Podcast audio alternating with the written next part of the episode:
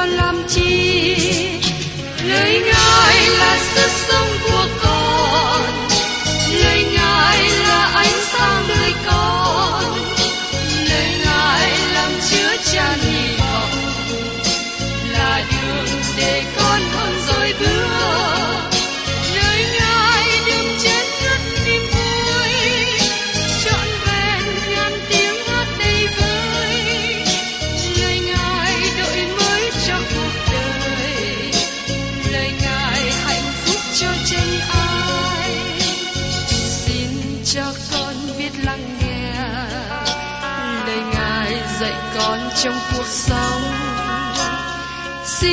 cho con biết lắng nghe. Lời ngài từng theo bước đời con. Xin cho con biết sẵn sàng chờ đợi và vẫn nghe theo chúa. Xin cho con biết sẵn sàng thực hành lời chúa đã truyền ban Hân hoan chào mừng quý vị đến nghe chương trình Tìm hiểu Thánh Kinh. Đây là một chương trình học kinh thánh liên tục và hệ thống trong thời gian 5 năm. Chúng ta sẽ lần lượt khảo sát từ sáng thế ký cho đến khải huyền. Mục sư tiến sĩ McGee là người được Chúa dùng để sáng lập và thực hiện chương trình này. Ông tin rằng lời của Đức Chúa Trời có khả năng đáp ứng mọi nhu cầu cho tất cả mọi người trên thế giới, không phân biệt chủng tộc, văn hóa, trình độ tuổi tác hay phái tính. Ước mong quý vị theo dõi liên tục và giới thiệu cho thân nhân bạn hữu cùng đón nghe. Kính chào quý thính giả. Trong chương trình tìm hiểu Thánh Kinh kỳ trước, tôi đã cùng với quý vị khởi sự tìm hiểu phần đầu ở trong sách tiên tri Sophoni. Nói đến sự phán xét với Juda và thành Jerusalem. Tôi xin nhắc lại phân đoạn kinh thánh này trước khi chúng ta cùng tìm hiểu tiếp. Trong Sophoni đoạn 1 Này là lời Đức Rô Va phán cùng Sophoni con trai Cusi, cháu của Gedalia, chắc của Amaria, chích của Ezechia về đời Josia, con trai Amon, vua Judah. Ta sẽ diệt sạch mọi sự khỏi mặt đất, Đức giê va phán vậy. Ta sẽ diệt loài người và loài thú, chim trời và cá biển, cùng mọi sự ngăn trở với kẻ dữ. Ta sẽ trừ diệt loài người khỏi mặt đất, Đức giê va phán vậy. Ta sẽ giang tay ra trên Judah và trên hết thải dân cư Jerusalem, sẽ trừ diệt phần sót lại của ba anh, các tên của thầy cả và thầy tế lễ nó khỏi nơi này. Ta sẽ diệt những kẻ lại cơ binh trên trời, nơi nóc nhà, và những kẻ thờ lại những kẻ thề với Đức Sô Va và cùng thề bởi vua mình, cùng với những kẻ say bỏ không theo Đức Sô Va và những kẻ không tìm kiếm Đức Sô Va không cầu hỏi Ngài. Và tiếp đến, chúng ta cùng xem ở trong Sophoni đoạn 1 câu 7. Hãy nín lặng ở trước mặt Đức giê Va, vì ngày của Đức giê Va đã gần. Đức giê Va đã sửa soạn của lễ, đã biệt riêng ra cho tân khách Ngài. Lời của Chúa phán bảo qua Sophoni nói rằng, hãy nín lặng ở trước mặt Đức giê Va. Ngày nay, thiếu sự tôn kính Đức Chúa Trời. Có người cho rằng Chúa Giêsu chỉ là một người bạn bình thường và cho rằng Đức Chúa Trời ở trên cao và họ trở nên vô lễ, thiếu tôn kính khi nói về Ngài. Đây là ý nghĩ sai lầm. Tôi xin thưa với các bạn rằng, Đức Chúa Trời của chúng ta là Đức Chúa Trời Thánh. Các bạn và tôi cần đến với Ngài trong sự tôn kính, và chúng ta cần cúi đầu xuống khi đến trước mặt Ngài. Bởi vì Đức Chúa Trời là đấng vĩ đại, là đấng tạo hóa của cả vũ trụ này, trong khi chúng ta chỉ là một tạo vật nhỏ. Hãy nín lặng ở trước mặt Đức Sô Va. Tại sao? Vì ngày của Đức Sô Va đã gần. Đây là lần thứ nhất trong sách này đề cập đến ngày của Đức Sô Va. Ngày của Chúa được trình bày ở đây chủ yếu nói về thời kỳ phán xét. Nếu các bạn đặt nó thích ứng vào chương trình của Đức Chúa Trời, nó ở trong thời kỳ đại nạn, tức là ngày của Chúa bắt đầu. Ngày nay các bạn và tôi đang sống trong ngày của Đấng Christ, đó là ngày của ân điển. Ngày của Chúa bắt đầu khi hội thánh rời khỏi dưới đất này. Sau đó, Đức Chúa Trời bắt đầu hành động trong sự phán xét. Ngày của Chúa vẫn còn trong tương lai, nhưng có những ngày đã qua mà nó gần giống như ngày của Chúa. Khi Nebuchadnezzar đến lần thứ ba và quỷ diệt thành Jerusalem, đốt cháy rụi sát đất và đào bới nền lên, ông đã chặt hết cây cối. Nếu các bạn có dịp đến xứ Do Thái trong ngày hôm nay, thấy rất ít có cây cối. Tôi biết rằng chính quyền Do Thái trồng lại hàng triệu cây, nhưng vẫn còn đất trống, đồi trọc. Có thời kỳ mà các đồi này được bao phủ bởi cây, bởi vườn nho. Nó là một xứ đượm sữa và mật. Nhưng ngày nay không phải như thế. Những dấu tích mà kẻ thù nghịch làm với người Do Thái hiện nay vẫn còn. Người Babylon đã đến với Nebuchadnezzar và tiếp theo đó là người Medi Ba Tư đến và tiếp theo là Alexander Đại Đế của Hy Lạp và cuối cùng là người La Mã đã đến. Hết kẻ thù này đến kẻ thù khác, xâm chiếm và hủy diệt nước Do Thái, hay còn gọi là Israel. Kết quả chỉ còn sót lại một số ít cây. Hầu hết các cây trồng trong xứ này ngày nay đã bị chặt. Đức Chúa Trời làm rõ ràng những gì Ngài đã nói. Bằng chứng ngày nay vẫn còn. Sự phán xét đến với dân tộc này, nhưng nó chưa hoàn tất lời tiên tri mà Sophoni nói về ngày của Chúa. Ngày đó vẫn còn trong tương lai, và nó sẽ được ứng nghiệm trọn vẹn khi Chúa Giêsu Christ trở lại và thiết lập nước Ngài trên đất. Kế đến, Sophoni có lời châm biếm cay đắng. Đức Sô va sửa soạn của lễ đã biệt riêng ra cho tân khách Ngài. Những khách được chuẩn bị của lễ, và của lễ đó là sự phán xét đang đến trên đất. Trong Sophoni đoạn 1 câu 8 nói tiếp, Trong ngày tế lễ Đức Sô Va, ta sẽ phạt các quan trưởng và các con trai của vua, và hết thải những kẻ mặc áo lạ. Ý nghĩa ở đây là, những người cai trị đất nước đi xa cách Đức Chúa Trời. Các bạn có thể thấy các điều này trong thời kỳ trị vì của vua sê đê kia Ông là vị vua sau cùng, và chính mắt của vua thấy con trai của vua bị giết chết, và rồi sau đó chính mắt của vua cũng bị móc ra. Như chúng ta thấy lời kỹ thuật ở trong sách các vua thứ nhì, đoạn 24 và 25. Đó là sự phán xét nặng nề, bởi vì họ có những lời cảnh giác từ Đức Chúa Trời trước đây. Nhưng dân tộc này đã trải qua thời gian gần giống như ngày của Chúa. Tiếp đến trong Sophoni đoạn 1 câu 9. Trong ngày đó, ta sẽ phạt hết thảy những kẻ nhảy qua ngạch cửa, và những kẻ đầy dẫy sự bạo ngược và sự quỷ diệt trong nhà chủ mình. Điều này đề cập đến việc người giàu cướp của tài sản đất đai của người khác. Những gì xảy ra trong thời đó làm cho người trung lưu không còn nữa. Chỉ có những người thật giàu và những người thật nghèo. Ngày nay chúng ta cũng có một hình ảnh tương tự như vậy. Đức Chúa Trời nói rằng những người như thế, Ngài sẽ phán xét họ. Và trong Sophoni đoạn 1 câu 10 nói tiếp. Đức giê va phán, trong ngày đó sẽ có tiếng kêu lớn nơi cửa cá, tiếng la lối nơi phố thứ hai, tiếng vỡ lỡ lớn nơi các đồi. Xin chú ý, Đức giê va phán, trong ngày đó.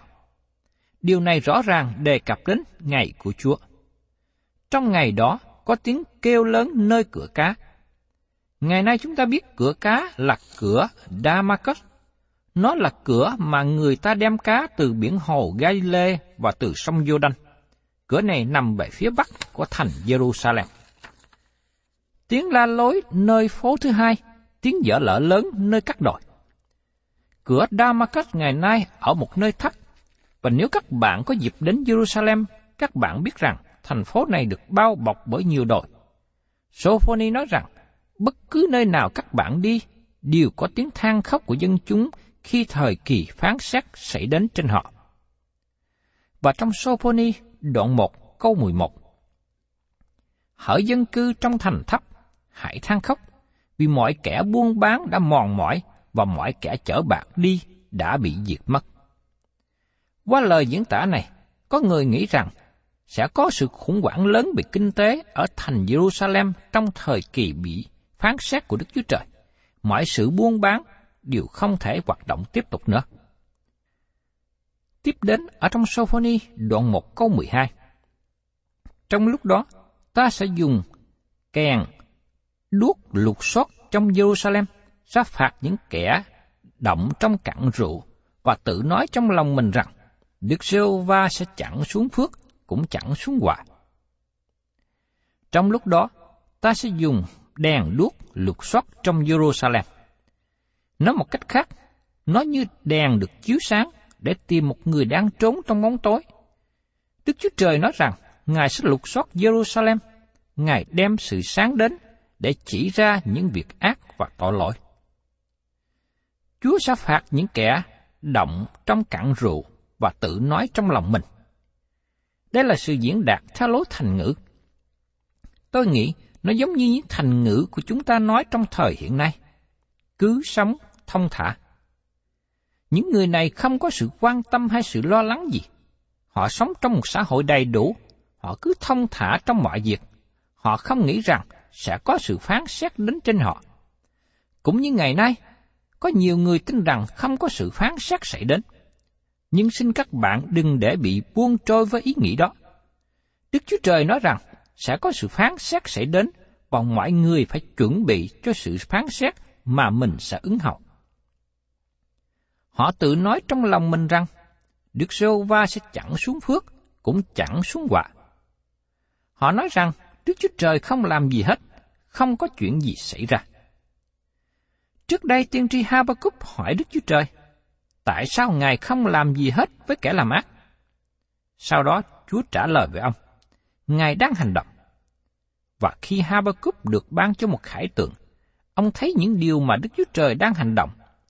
Ông kêu lên với Đức Chúa Trời, hãy nhớ đến sự nhân từ cho nhân tộc của ông. Nhiều người ngày nay vẫn nói rằng, Đức Chúa Trời bỏ qua, Đức Chúa Trời không làm điều gì cho người thiện, Ngài cũng không làm điều gì cho người ác. Thưa các bạn, họ nói rằng Đức Chúa Trời là đấng trung dung, tức là không có thưởng và phạt. Với suy nghĩ như vậy, dẫn đến niềm tin sai lầm về Đức Chúa Trời. Họ cho rằng Đức Chúa Trời đã chết. Vì thế, có nhiều người cho rằng chúng ta không cần đến với Đức Chúa Trời nữa. Và kết quả là họ bị sai lầm lớn, và tiên tri Sovoni nói rõ điều này với chúng ta. Trong Sovani đoạn 1 câu 13 nói tiếp, Của cải chúng nó sẽ bị cướp, nhà cửa chúng nó sẽ quan du, chúng nó sẽ xây nhà mà không được ở, trồng nho mà không được uống rượu. Của cải mà họ có được bằng cách chiếm đoạt của người khác, giờ đây bị chiếm mất đi. Giờ đây họ bị người ta chiếm trở lại. Họ bị người khác cướp giật, chiếm lấy như cách mà họ đã làm nhà cửa chúng nó sẽ quan du. Nói một cách khác, họ trở nên như một đất nước quan tàn trong Israel. Chúng nó xây nhà mà không được ở, trồng nho mà không được uống rượu. Đức Chúa Trời ban một lực cho dân tộc này. Khi một người trồng vườn nho, người ấy không đi đánh trận cho đến khi ăn được trái nho của mùa đầu tiên. Cũng có một lực khác nói rằng nếu một người nam cưới vợ sẽ được miễn đi lính trong một năm đầu tiên – nhưng tại đây Đức Chúa Trời nói rằng, người trồng nho sẽ không được uống nho nữa, bởi vì họ phạm tội. Họ không còn được miễn đi lính nữa. Cũng thế, họ cũng không còn được nghỉ ngơi khi cưới vợ, bởi vì quân thù tràn đến như nước lụt. Tiếp đến, trong Sophoni đoạn 1 câu 14, Ngày lớn của Đức giê va đã gần, đã gần rồi. Nó đến rất kiếp. Ngày của Đức giê va có tiếng động, Bây giờ, người mạnh dạng sẽ kêu khóc đắng cay. Ngày lớn của Đức giê va đã gần. Đây là thời gian đại nạn trong tương lai. Trong thời của tiên tri Sovoni, sau vua Josiah, không hề có một vua tốt nào ở miền nam nước Judah. Tất cả các vua đến sau đó đều là những vua xấu. Jehocha, Jehoiakim, Jehoiakin và Sedikia cả đều là các vua hư hoại.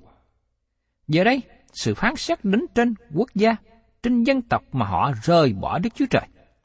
Họ chỉ nếm trải một phần nhỏ về những điều được gọi là ngày của Chúa mà nó sẽ đến trong tương lai. Sophoni nói rằng, nó đến rất kiếp. Ngày của Đức Sô Va có tiếng động. bây giờ người mạnh dạng sẽ kêu khóc đắng cay. Nói một cách khác, hình ảnh về bức tường than khóc sẽ đến với họ. Và nó sẽ tiếp tục ở đó cho đến thời kỳ đại nạn, bởi vì dân Israel không biết sự bình an, cho đến khi Chúa bình an đến, và họ sẽ nhận biết Ngài là đấng Messiah. Tiếp đến, ở trong Sophoni đoạn 1 câu 15, Ngày ấy sẽ là ngày thạnh nộ, ngày hoạn nạn và buồn rầu, ngày quỷ phá và quan du, ngày tối tăm và mờ mịt, ngày mây và sương mù. Tại đây, Sophoni đang nói về sự khốn khó và rất mạnh mẽ của sự phán xét sẽ đến. Một câu hỏi tự nhiên được nêu lên. Thế nào Đức Chúa Trời yêu thương làm một việc như thế? Chúng ta sẽ tìm ra trước khi chúng ta kết thúc sách nhỏ này. Nó giống như câu chuyện mà tôi đã đề cập trong phần giới thiệu. Một người cha đem đứa con mình vào bệnh viện để giải phẫu. Hình ảnh này có thể được trình bày trong một phương cách giống như sự đối xử tàn bạo khi đem con mình đến cho bác sĩ cầm dao chĩa vào thân thể đứa bé nhỏ này. Nhưng đó là hành động yêu thương của một người cha đối với con gái nhỏ của ông. Ngay cả trong hành động với sự phán xét của Đức Chúa Trời, trong đó vẫn có tình yêu thương của Đức Chúa Trời.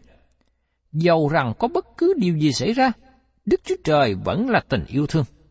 Giống như lời được viết trên trong chóng xem hướng gió của một người chủ nông trại. Đức Chúa Trời là tình yêu thương.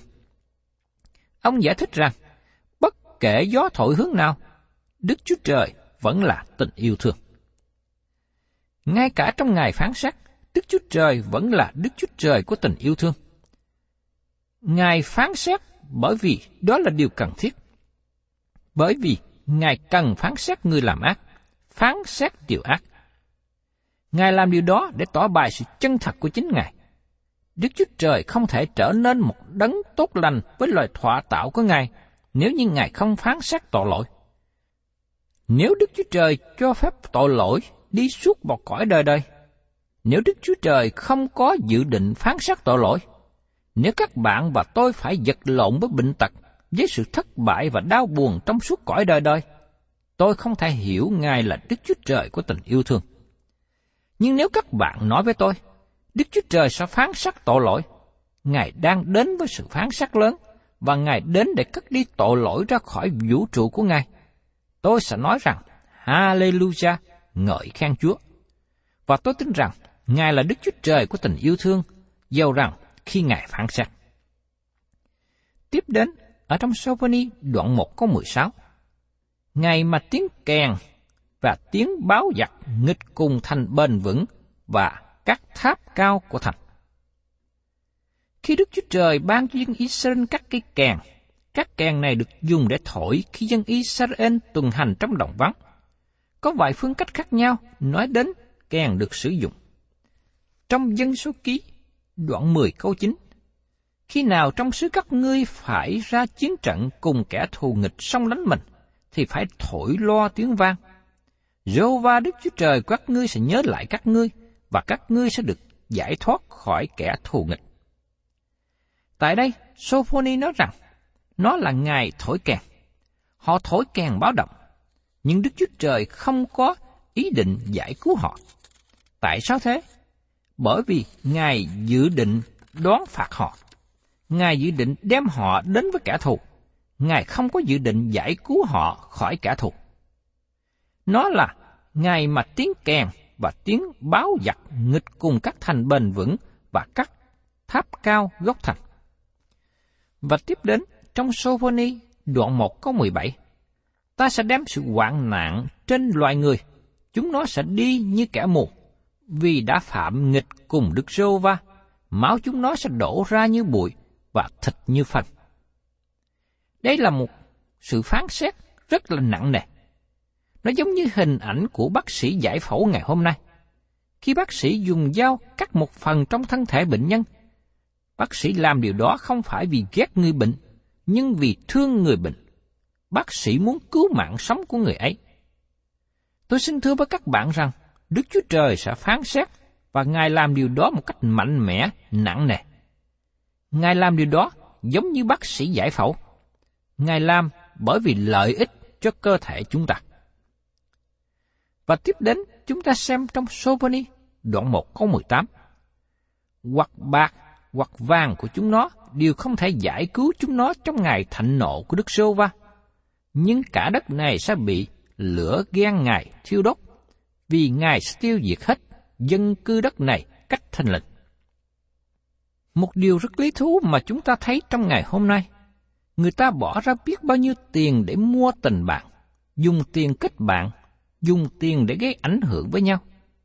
Nhưng dầu vậy, có nhiều người giàu tiền bạc vẫn bị người khác ghét, bởi vì đời sống của họ đã thể hiện những điều không tốt.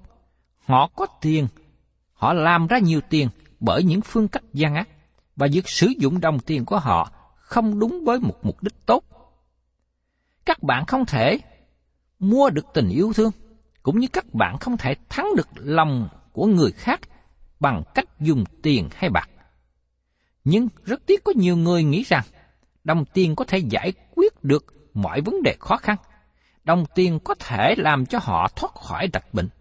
Có người cũng nói rằng đồng tiền có thể làm cho họ được trở nên đạo đức hơn. Hoặc có người nói rằng nhờ tôi có tiền nhiều, tôi làm nhiều công đức, cho nên tôi có thể được sự cứu rỗi. Tất cả những ý nghĩ đó là điều sai lầm. Đức Chúa Trời nói rằng, khi Ngài bắt đầu phán xét, hoặc bạc hoặc vàng của chúng nó đều không thể giải cứu chúng nó trong ngày thạnh nộ của Đức Rêu và. Nhưng cả đất này sẽ bị lửa ghen Ngài thiêu đốt, vì Ngài diệt hết dân sự đất này cách thanh lịch. Đức Chúa Trời dẹp họ đi khỏi đất này. Tại sao Ngài làm như thế? Ngài làm điều đó bởi vì Ngài yêu thương họ. Nếu Ngài không làm như vậy, thế hệ kế tiếp sẽ bị tiêu diệt hoàn toàn. Tất cả họ sẽ bị chết hết. Bởi vì lợi ích của thế hệ tương lai, Đức Chúa Trời hành động. Ngài cắt bỏ đi một phần ung thư của tội lỗi mà nó đang hủy diệt quốc gia sau này. Quý vị và các bạn thân mến, đôi khi rất khó cho tôi và các bạn hiểu rằng Đức Chúa Trời đoán phạt bởi vì Đức Chúa Trời yêu thương. Nhưng tôi có thể dùng một hình ảnh đơn sơ để giúp chúng ta hiểu điều này. Khi người cha thương đứa con mình, đặc biệt là khi nó còn nhỏ, mỗi khi nó làm điều gì sai phạm, mỗi khi nó làm những điều trái nghịch với điều mà cha mẹ dạy, thì người cha hình phạt nó, đánh đòn nó, sửa trị nó. Nhưng có phải khi người cha làm điều này là tại vì muốn giết đứa con không? Hay là khi người cha làm điều này là muốn hại nó không? Không phải. Người cha sửa phạt đứa con bởi vì thương nó, bởi vì muốn cho đời sống tương lai của nó sau này trở nên tốt hơn. Tình yêu thương của người cha đối với đứa con thể hiện qua sự sửa phạt. Như chúng ta thường nghe nói rằng, thương con, cho roi, cho giọt. Người cha thương con bằng cách là sửa dạy con. Tình yêu thương thể hiện qua một phía đen tối. Tình yêu thương thể hiện qua một phương diện khác. Điều này có thể khó hiểu với chúng ta. Nhưng xin Chúa cho tôi và các bạn. Chúng ta suy gẫm trong lời của Chúa, để biết rằng Đức Chúa Trời yêu thương thể hiện qua sự sửa phạt. Giống như người cha yêu thương con mình thể hiện qua việc răng dạy nó. Để mong rằng qua sự sửa phạt đó sẽ làm cho đời sống của nó trở nên tốt hơn. Xin Chúa giúp đỡ quý vị và tôi hiểu và kinh nghiệm được điều này. Thân chào tạm biệt quý vị và xin hẹn tái ngộ cùng quý vị trong chương trình tìm hiểu Thánh Kinh kỳ sau.